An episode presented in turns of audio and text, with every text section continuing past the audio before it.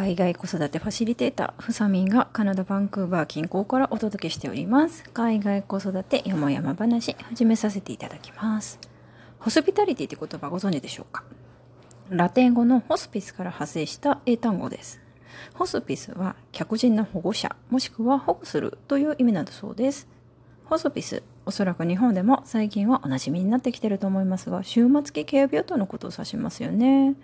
もともとこれは巡礼中に倒れた人を修道院で手当てするところに起因するのだそうです。私も実習中に、えー、ホスピスケアを見せていただいたことがありましたが、いかに安らかに最後を迎えるかに焦点を当てた医療は、最後を迎えるご本人の信仰や信念を中心に展開してました。そんなホスピスから派生したホスピタリティ。手厚いおもてなしという日本語訳をすることもあり、ホテルや旅客運搬などの接客業をホスピタリティサービスと呼んだり、北米ではそういう職種に就くための学科がホスピタリティ学科として設置されています。ホスピスから派生したホスピタリティという言葉からもう一つ重要な単語が隠されています。私は最初にホスピタリティという言葉を聞いた時、どちらかというとそちらの単語が頭に浮かびました。そうです。病院であるホスピタル。ホスピスがもともと手当に起因することを考えると看護保護という意味はもちろん含まれていると思います。先日友達のお子さんが病院に入院しました。完全看護を歌っていたこともありますがこのコロナの影響でお見舞いは1時間以内。もし付き添うのであれば入院中は病棟から出られませんという厳しい制約があったんだそうです。彼女のお子さんはまだ1歳を過ぎたばかりでまだまだ赤ちゃんです。そんなまだまだ赤ちゃんの子供を泣き叫んでお母さんを求める声に耳を塞いで小さな手で必死にお母さんお母さんを掴もうとしてるのにその手を振りほどいてその小さな心に後ろ髪をつかまれながら病室を後にしなければならなかった友達の心を思うと今でも本当に涙が出てきそうになります。彼女は助産師でもあり看護師の資格を持っていたので相手の立場もよく理解し病院の実情も承知の上でした。現実問題として彼女には他に2人の子供がいるので病院に缶詰になることはとても難しい状況でした。でも母親として病院と懸命に話し合って週末のみ付き添いを週末のみの付き添いを勝ち取ったんです。付き添いを勝ち取った彼女ではありますが眠るのは椅子か子供が入ってる檻のようなベッドで添い寝。キャンプで使うような簡易ベッドや毛布でさえ別料金を請求されシャワーも使うことができない。そんな状況だったそうです。そして子供も入院中の入浴については全く説明がなかったそうです。そしてそんな孤独な状況でもあるにもかかわらず Wi-Fi もないということでした。状況は今のコロナ禍とは違うんですが私も娘が早産で生まれてすぐに呼吸器系にトラブルがあったので娘は NICU に入ってました。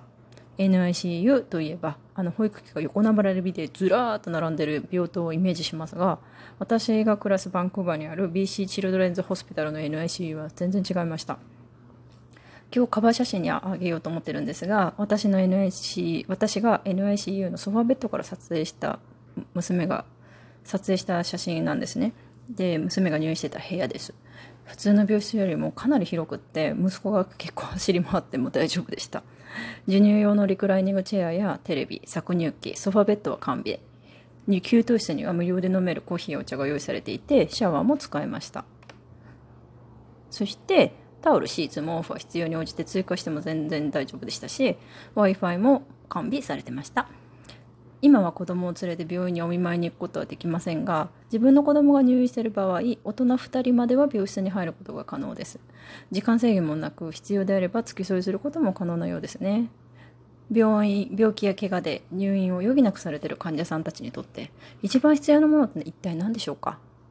私は安心することだと思ってます。子供にとって一番の安心材料って何でしょうか？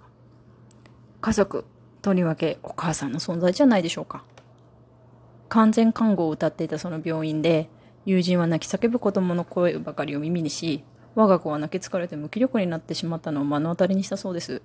そしてそれが彼女を病院に付き添いの権利を交渉するための起爆剤になったんです。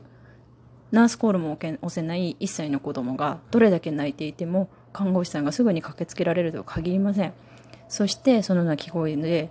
事の重要さが区別がつけられるはずもないんです。子供が入院してケアを受けられること。それはとってもありがたいことです。そのケアには子供が安心し親も安心してお願いできる環境もぜひ含めてほしいなとこの友人の経験を通して私は切に願ってます。病院で働くすべての皆さんいつもありがとうございます。お疲れ様です。でももう一度ホスピタリティっていう言葉の意味を考えてぜひケアに当たってもらえたらなと思っています。Why are you, why are you, why are you, why are you?